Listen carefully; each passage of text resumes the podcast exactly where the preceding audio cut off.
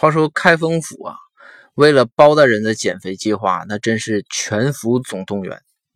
包大人这么说吧，包大人在整个开封府里找不到一样甜食，这可给包大人给憋坏了。然后这一天呢，他就看公孙手里拿着什么东西在吃，走近一看，哎，公孙在吃巧克力。